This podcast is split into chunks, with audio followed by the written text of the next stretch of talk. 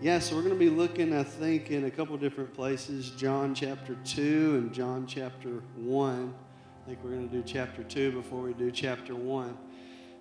There's something beautiful about the life of Jesus. Is the life of Jesus is an invitation. It's not like God was showing off, saying, look what I can do, and then you're just going to have to watch and then just kind of live a little meager existence over there. Everything that Jesus did was so that we might identify with him and begin to walk in the same way that he walked. And so when you read about the life of Jesus, it's an invitation to share in that life and in that relationship. And the same relationship that he had with the Father, he's calling you to have with the Father. And he's inviting us in on this beautiful journey, this beautiful adventure of life with him. What happens is we sometimes settle for less than our potential, or we settle for less than what God has for us, because sometimes we just simply don't know.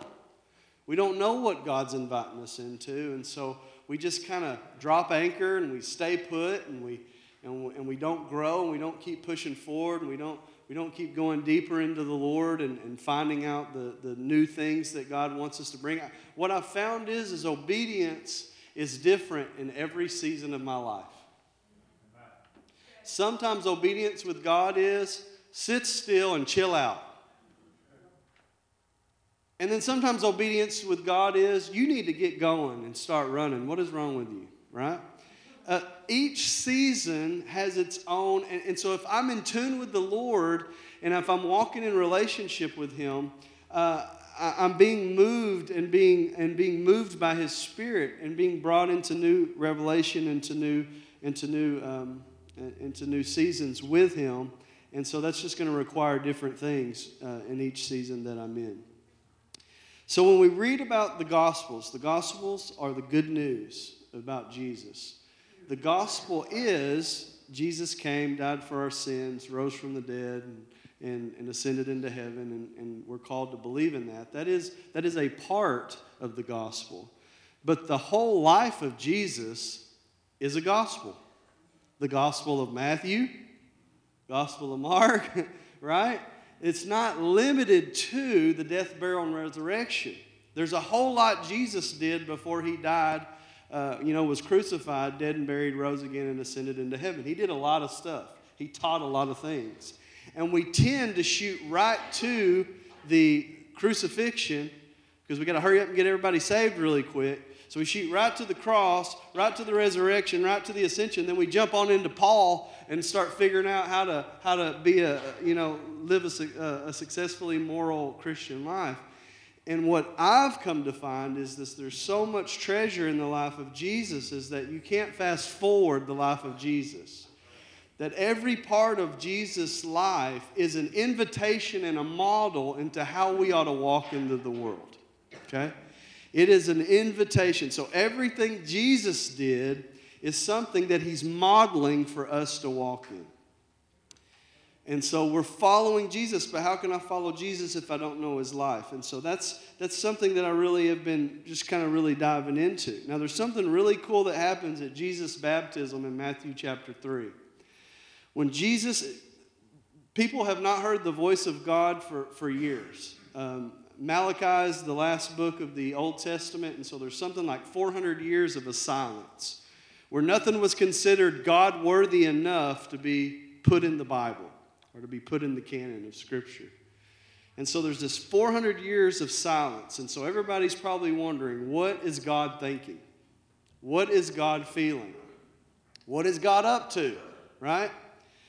Jesus comes onto the scene when he steps into ministry, and he goes, and there's a man by the name of John the Baptist, and he's baptizing people, and he's calling them into repentance. Jesus comes onto the scene, has John baptize him, and the Bible says that the heavens opened up, right? A voice called down from heaven, and the Spirit of God descended like a dove onto Jesus during that moment of baptism. When that Spirit descended like a dove, Jesus was anointed to do the ministry that God had called him to do as a man.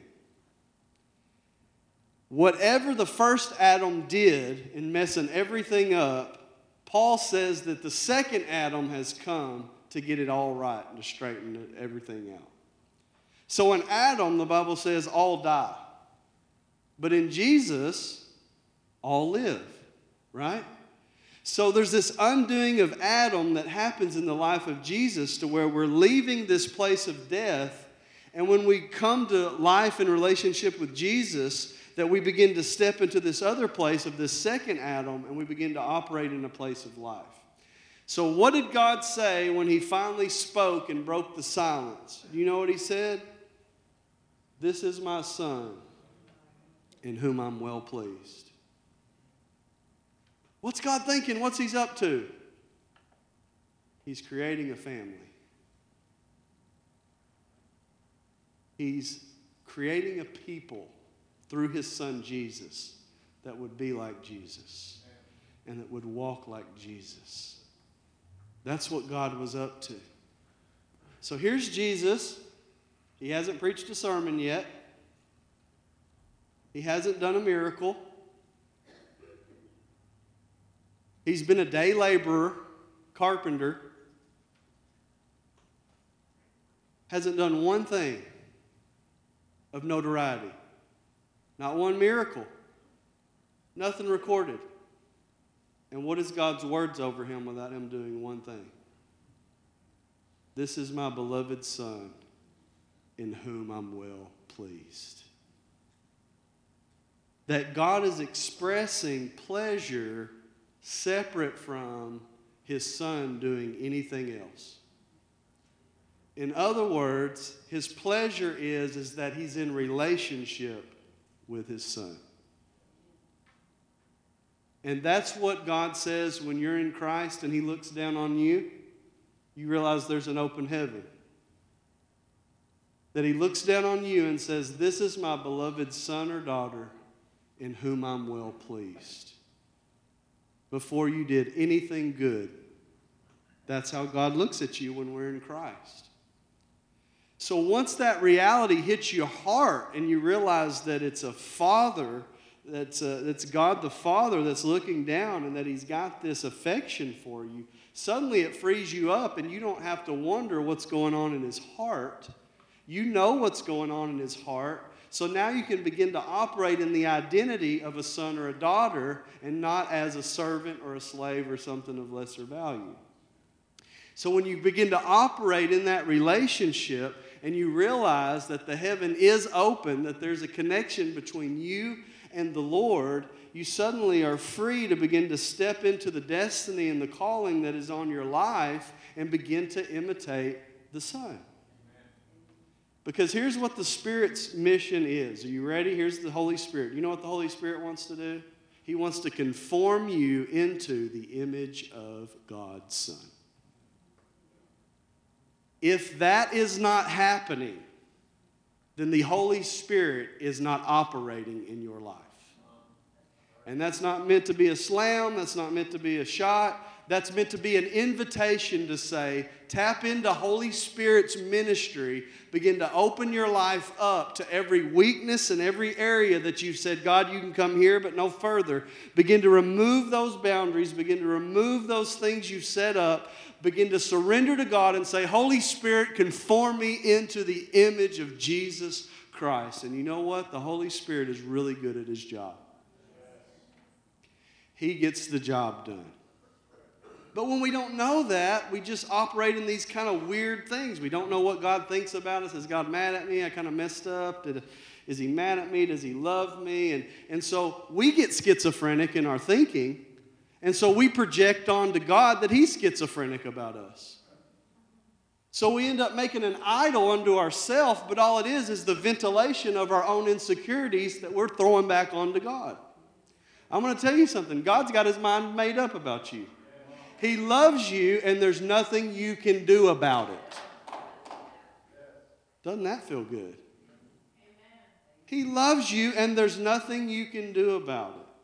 But he needs to get that to drop from here to about 12 inches to right here to begin to satisfy your soul and you to find security and begin to find happiness and joy in that love of relationship so that you begin to believe what God's already saying about you.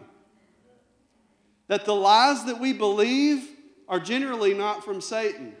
They're our own wrong thoughts that God's thinking about us. So God just sets it right off. Jesus has not done a miracle. He hasn't done anything. He's just coming into the water to be dunked by this crazy man wearing camel hair and a leather belt and everything else. And he says, "This is my beloved son in whom I'm well pleased." You ever been proud of somebody just for dunking somebody under the water? God's setting the standard. My pleasure is in you before you do anything. Now when I know that, suddenly I'm not operating from a spirit of performance to try to earn God's love. I'm operating out of already being loved, and now I'm free to love other people. Because if I'm in performance mode, that means I'm earning something. And if I believe I'm earning something, well, then I've got you in my debt. But when I'm operating in grace and I'm operating in free love, I'm free to love God and I'm free to love you because I don't need something from you to add any value to me.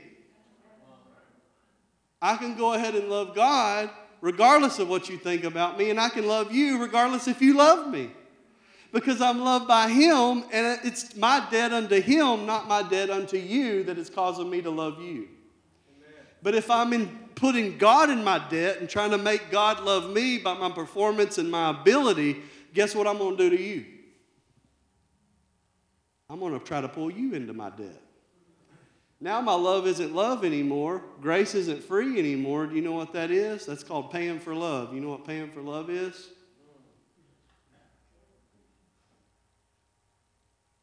Now I'm operating not as the bride of Christ, but as a prostitute. And I'll prostitute myself out to you if you'll give me the payment of affirmation that I feel like I deserve. But if I've stepped into the role as son and daughter standing before God, now I'm free, I'm in relationship, I'm secure, so I can love you regardless of what you do to me anyway. You see how freeing that is? And people get scared when you talk like this because they think, man, if you tell people that God loves them, they're going to act all kinds of sinful ways. And I say, man, when the love of God hit my heart, that's the holiest I've ever been in my entire life. Are you kidding me? What you love is what you honor and cherish. That's what covenant is.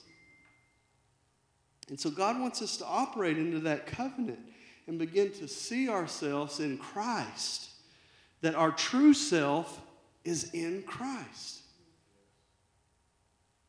That the old man that Paul's talking about that comes up every once in a while is fading away.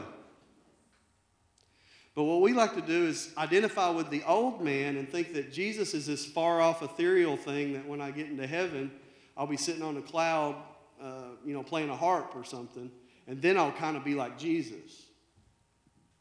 And God's like, no, I need you to identify with me now.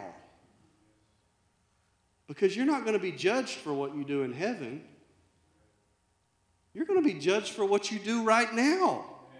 I submit to you, heaven doesn't matter as much as right now. Because at heaven, it's a done deal.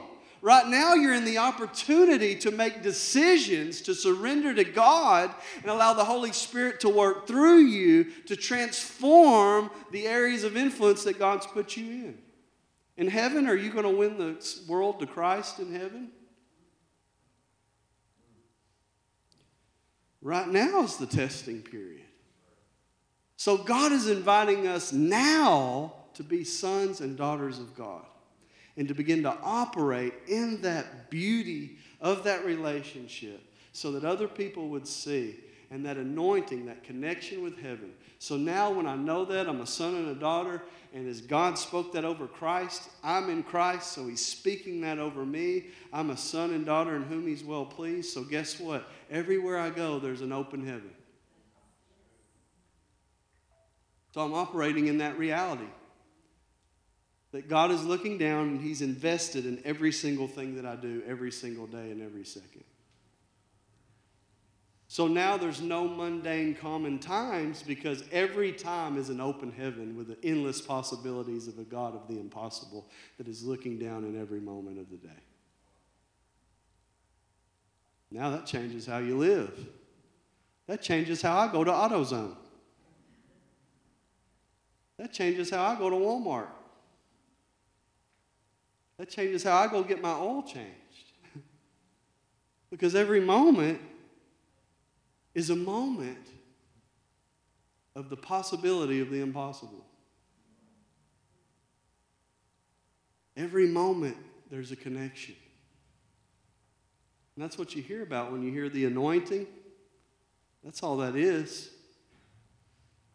the realization that the heavens are open above me and that God is vested in making the image of his Son seen in me.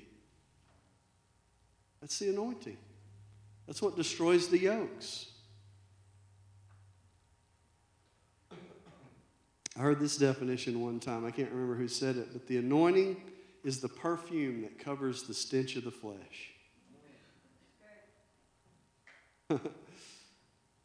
That's why when you see somebody operating in the anointing, it doesn't make you look at them. It makes you look at God. It doesn't draw attention to itself. It's always pointing back to God, and this is the relationship that he wants us to walk in with him. So what God's got to do is he's got to undergird us with his goodness, because if I don't believe God's good, I won't ask him for big things. If I don't believe he's good and that he's really for me, I won't step into the fullness of my calling. I'll always operate in a form of timidity or fear. And I'll even tell myself it's just humble fear, not wanting to, get out there. But in reality, it's just a fear that I really don't trust God and how he feels about me. This is the parable of the talents. He gives one 5, one 2, and then 1. The guy with 5, he just goes out and doubles them. Guy with 2 goes out and doubles them. What does the guy with 1 do? I buried it. Why did he bury it? He said, I knew you were a hard man. I knew you reaped where you didn't even sow. Well, I was so scared to lose what you gave me, I buried it. And some of us, that's how we live our Christian life. We try to hang on to something that God's told us that we can't have unless we lose. You want to gain your life? Lose it, right? God's saying invest, go full out, and trust that I'm with you. I'll double it. Amen. You say, oh no, I'm going to hide it. Hang on. Getting to heaven by the skin of my teeth. And all it reveals is we really don't know how much God is for us. We still aren't convinced he really loves us. Why? Because we don't love ourselves. Well, Jesus said, love others the way you love yourself, right? Well, he said, well, that'd be easy for some of us because some of us don't really love ourselves all that much. But you know what Jesus does? He just does away with that. He says, a new commandment I give you. Love others the way I have loved you.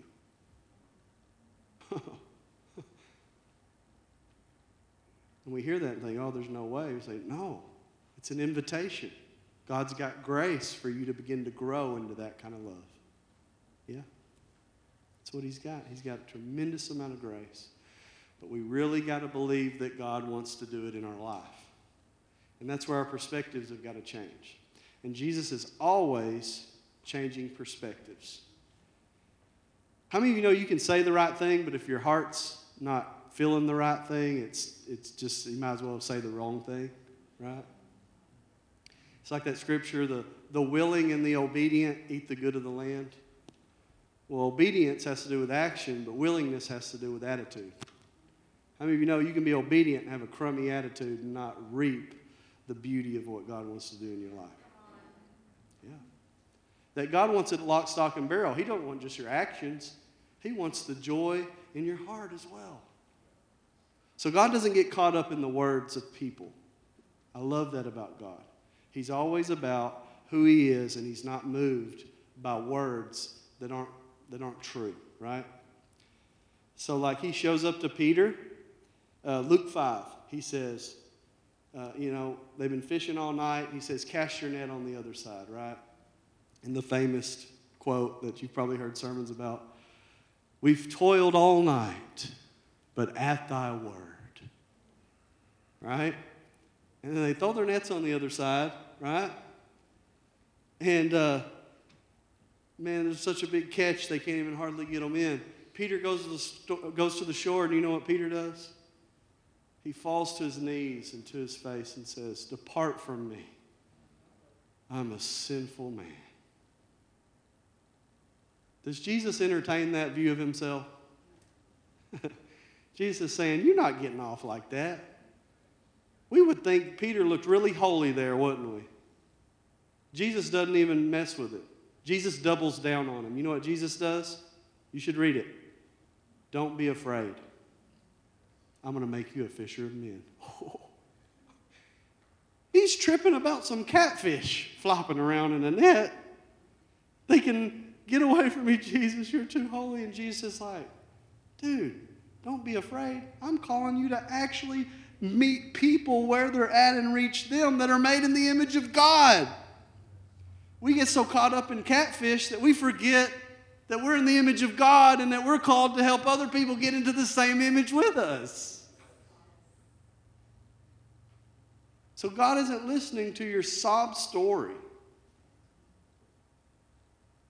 He ain't listening. You come in, depart from me, Jesus. You just don't. He's like, dude, don't be afraid. I'm like your father. And we're going to go change the world together if you'll let me come in and do some things. So either have that kind of view, depart from me, Jesus, I'm sinful. And what that really is fear for what God might do through us when we really surrender. So we either got that view or we go the other way. Because Peter spent a little time with Jesus. Peter, you're going to deny me.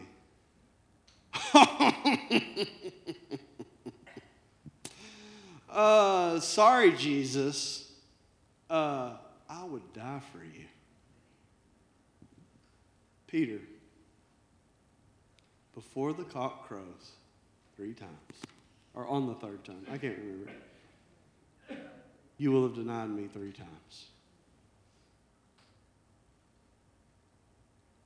You see what happened there? The first time, Peter's trying to create this earning of God's whatever by misinterpreting his state before God.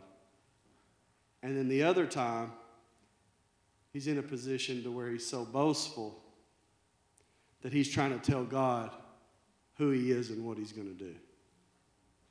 And Jesus isn't moved by, depart from me, I'm a sinful man, and he's not moved by, I'll never deny you. Jesus is just real in the moment saying, would you stop all that? I love you anyway. I love you anyway. Would you quit all that? And let's just get down to the root of what's really going on here. Jesus isn't moved by our wrong thoughts about him or our wrong thoughts about ourselves. He's not moved by that. He's just not. He's in the reality of who he is in every moment. There's a scripture in, let's see here. Well,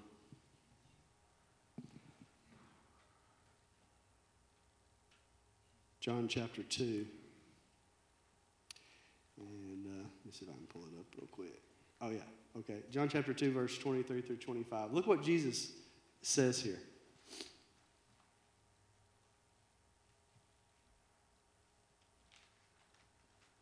John chapter 2, verse 23 through 25. Now, while Jesus was in Jerusalem at the feast of the Passover, many people believed in his name because they saw miraculous signs he was doing.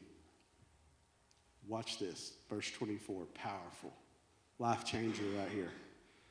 But Jesus would not entrust himself to them because he knew all people. And he did not need anyone to testify about man, for he knew what was in men. In other words, Jesus didn't entrust himself into the opinions of others because he was doing miracles. Because Jesus is setting up the definitive value that only the Father defines my value. And whatever you say, I'm not living on it because I know what he says, and that's the value and the ethic that I'm living through. So when you begin to believe what God's saying about you, other people, it can hurt. But man, if I'm anchored in what God says about me and I really know his heart towards me, shoot. That's just another opportunity for me to love you until you change your mind. Yeah.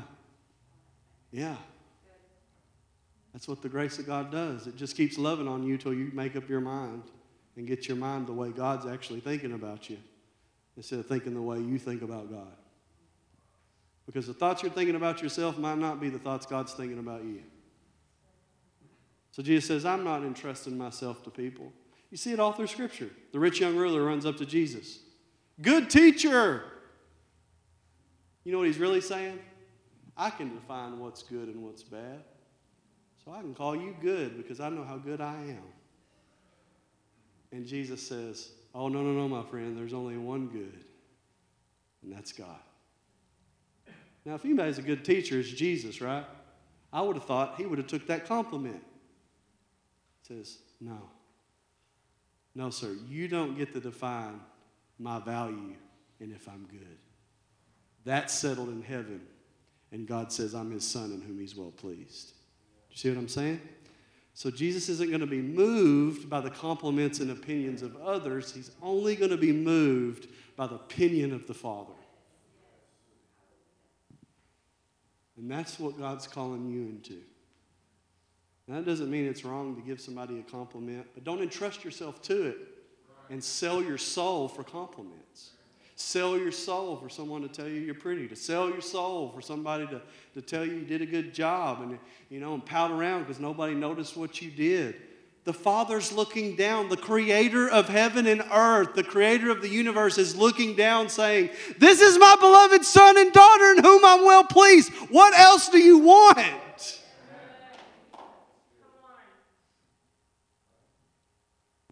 Come on, man. Right? You've got the attention of heaven and you're worried about Joe so-and-so? Shoot. Take a hike, man. I got the Father's attention. Are you kidding me?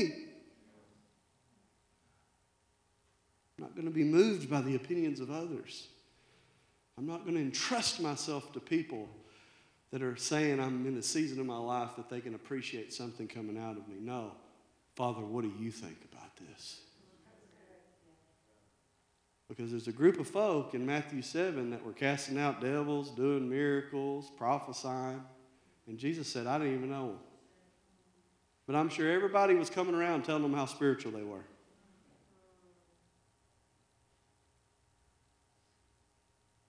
No, I'm not entrusting myself to you. You know what that does? It sounds bad, like I wouldn't entrust myself to you. But what that does is that frees me up to love you. Because regardless of your opinion, I've not entrusted myself to you. I've entrusted myself into him. So you don't define my value. So I can love you until you get a picture of the value that God has for you. And I don't have to depend upon your opinion of me for me to love you. That's freedom. That's liberty. And that's why the Spirit of God wants to conform you into the image of Christ. So you can be free from yourself. Yeah. Free from yourself and your insecurities. Yeah. So this is what God is saying over you. And he wants you to realize it. Man, it's an open heaven. You got God's attention all the time. There's never a scripture where God says, would you quit praying to me and leave me alone? People will tell you that though, won't they? God never gets tired of you coming to him. Well, I got an amen at the Presbyterian church on that. Come on now. God never gets tired of you coming to him. Man. Right? He never gets tired of that. Matter of fact, he says, pray without ceasing. I won't tell my own kids that. It's like, go to bed. Go play with something for a while. I need a break, right? But God has the capacity to never get tired of talking to you. That you get tired before he gets tired. And he says, oh, man, I wish they would keep talking to me. You've got to get a hold of this, or you're going to be stuck the rest of your life.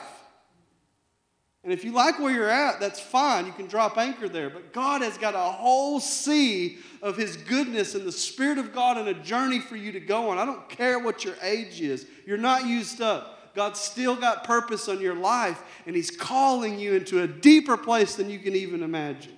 Amen. He's calling you, man. And not as a servant or a slave, but as a son. Jesus even one-ups it and says, I call you friends. You can't choose your family, but you can choose your friends. God says, you're my friend.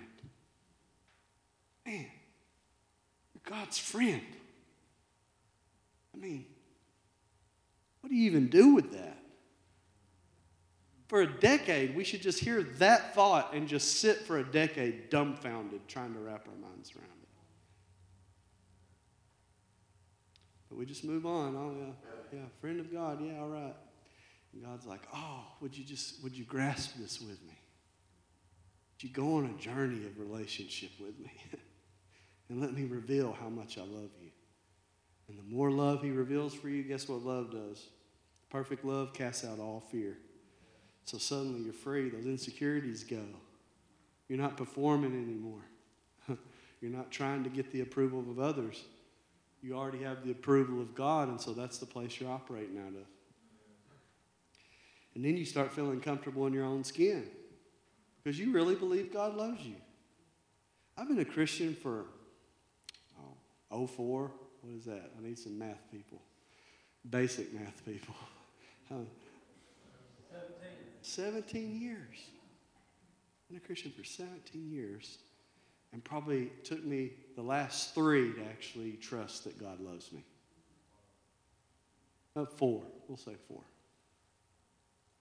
And you know what it took? It took a crisis for me to get to that place. Isn't that crazy? It takes us that long to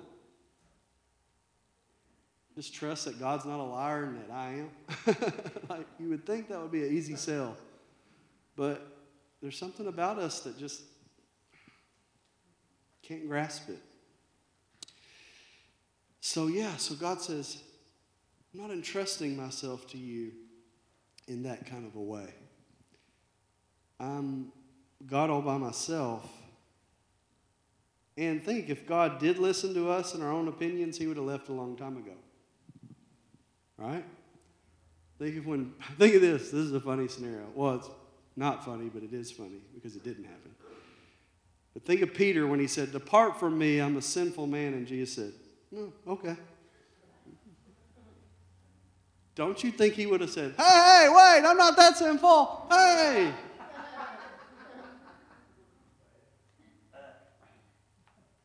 I was trying to minister to a guy one time, and he was so convinced he had just went so far from God there was no coming back. And I hit him with everything. I had every love, scripture, God demonstrated his love for you, and while you're still sinners, Christ died for you, man, yeah. I was just hitting him with everything, and he just, no, too late for me. I'm too far gone. And finally, I got sick of it. Do you know what I said? I said, you know what? You're right. God is done with you. You know what he did? Hey, man, hold up now. I'm not that far gone. I thought. See, I'm not entrusting myself to fickle people and how they think and feel in that moment. Golly. I'm entrusting myself to something like that. I'm entrusting myself to the one who's the same yesterday, today, and forever. The one in who's the God, Father of lights, in whom there's no shifting or changing. Oh, man.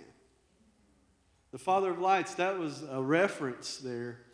People believed, especially in the Greek world, that their fate was sewed up in the stars.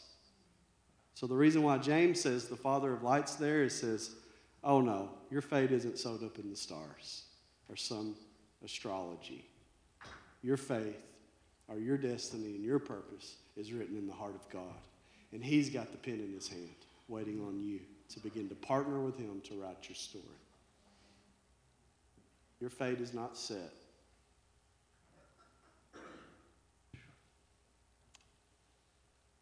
Oh, man.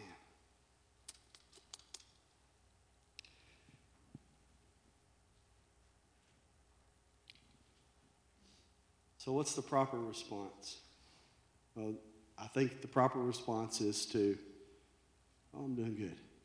We're almost finished. Proper response is for you to just agree with what God says about you.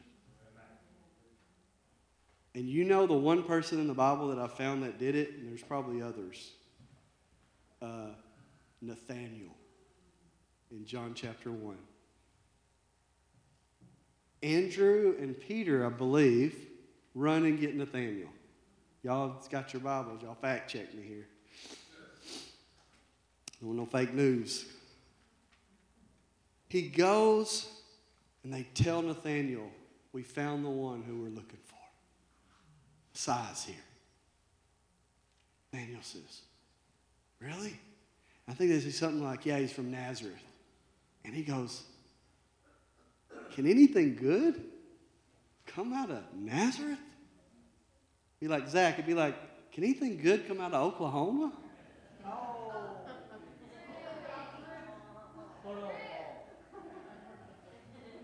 No, at least one thing good did, my brother Zach right here. I'm going to tell you, he's got a heart for God, man. He's got a heart for God, man. It's awesome. Can any good thing come out of Nazareth?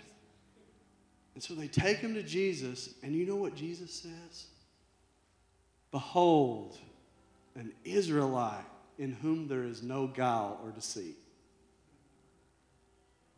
If I'd have walked up on Jesus and he'd have said that, I'd be like, oh, you don't know me. I got a lot of deceit in here, Jesus. Do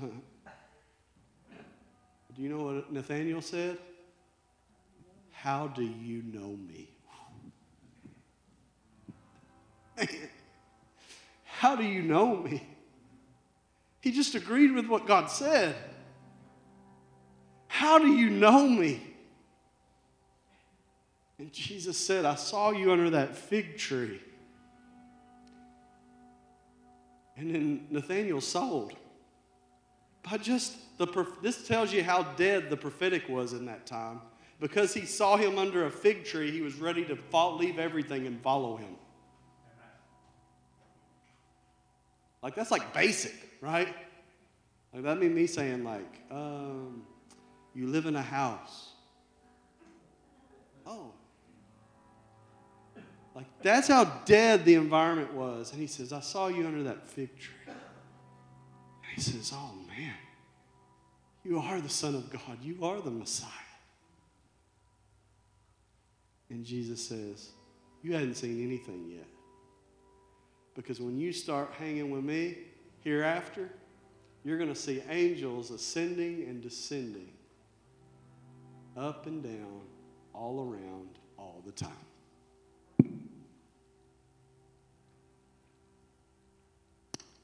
He was inviting Nathaniel into a relationship, into a glorious relationship. You know what he was saying? Angels descending and ascending and descending. That would be like Jacob's ladder, when he dreamed. It's really a ziggurat, but and there was angels going up and going down. So he woke up, he anointed a rock and said, this is Bethel, the house of God. There is a connection between heaven and earth. So Jesus is saying, you haven't seen anything yet. I'm the connection between heaven and earth. And when you hang with me, angels are going to be coming up and down all the time.